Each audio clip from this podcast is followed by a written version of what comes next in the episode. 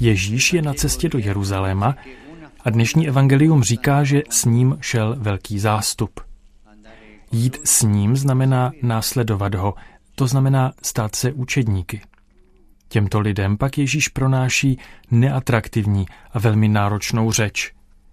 Nemůže být jeho učedníkem ten, kdo ho nemiluje víc než své blízké, kdo nenese jeho kříž, kdo se neodpoutá od pozemských statků. Proč Ježíš adresuje zástupu taková slova? Jaký význam mají jeho napomenutí? Především vidíme velký zástup, mnoho lidí, kteří následují Ježíše. Můžeme si představit, že mnozí byli fascinováni jeho slovy a ohromení jeho činy a proto v něm museli vidět naději pro svou budoucnost. Co by udělal kterýkoliv učitel té doby, nebo můžeme se ptát, co by udělal prozíravý vůdce, kdyby viděl, že jeho slova a charisma přitahují davy a posilují jeho uznání. Stává se to i dnes, zvláště v dobách osobních a společenských krizí, kdy jsme více vystaveni pocitům hněvu, nebo se bojíme něčeho, co ohrožuje naši budoucnost. Jsme zranitelnější a tak se na vlně emocí spoleháme na ty, kteří se obratně a lstivě umí na této situaci svést, využívají strachu společnosti a slibují, že budou spasiteli, kteří problémy vyřeší. Zatímco ve skutečnosti chtějí získat větší uznání a moc, postavení možnost mít věci ve svých rukou.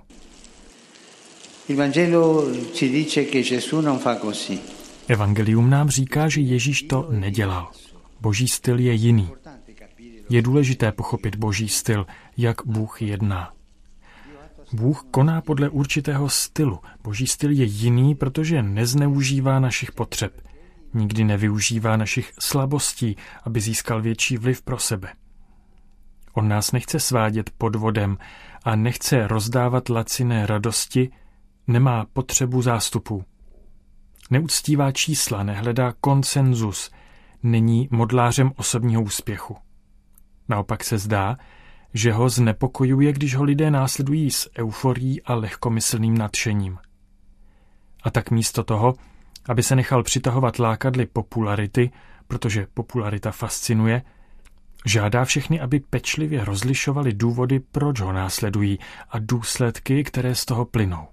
Mnozí z tohoto zástupu možná následovali Ježíše, protože doufali, že bude vůdcem, který je vysvobodí od nepřátel, který získá moc a podělí se oni s nimi, nebo že zázraky vyřeší problémy hladu a nemocí.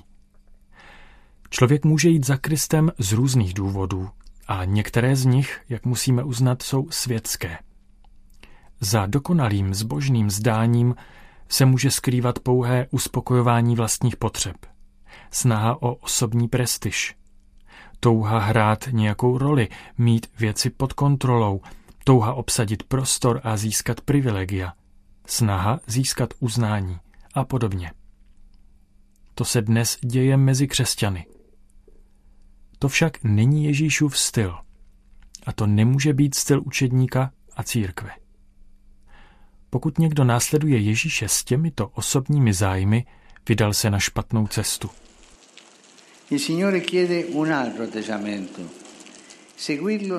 Kristus vyžaduje jiný postoj. Následovat ho neznamená stát se členem panovnického dvora nebo se účastnit triumfálního průvodu, ani získat životní pojistku. Naopak, znamená to také nést kříž, stejně jako on, brát na sebe břemena vlastní i břemena druhých, dělat ze života dar, ne vlastnictví. Trávit ho napodobováním velkorysé a milosrdné lásky, kterou k nám chová on. Jsou to volby, které zavazují celou existenci a proto Ježíš chce, aby učedník před touto lásku nic nepostavil, ani ty nejdražší city a největší majetek. Amare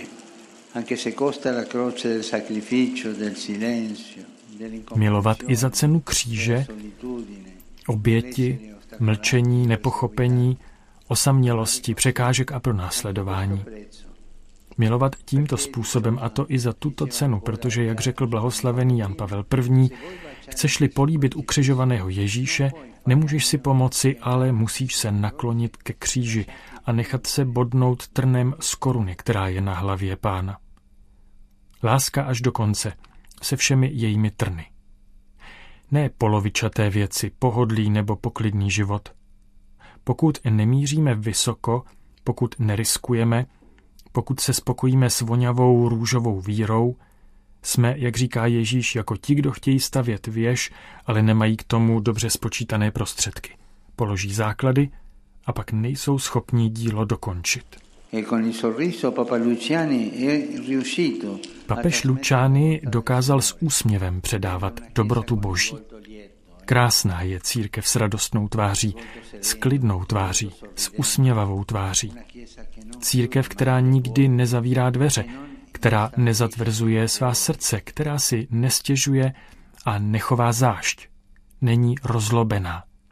Církev, která není rozlobená. Není netrpělivá. Neprezentuje se zachmuřeně, netrpí nostalgií po minulosti tím, že by propadala zpátečnictví. Poprosme tohoto našeho otce a bratra, poprosme ho, aby pro nás získal úsměv duše, ten průzračný, ten, který neklame, úsměv duše. Poprosme podle jeho slov o to, o co on sám prosil, když říkával, pane, přijmi mě takového, jaký jsem, s mými chybami, s mými nedostatky, ale učiň mě takovým, jaký mě chceš mít ty. Amen. Ma fammi diventare come tu me desideri. Amen.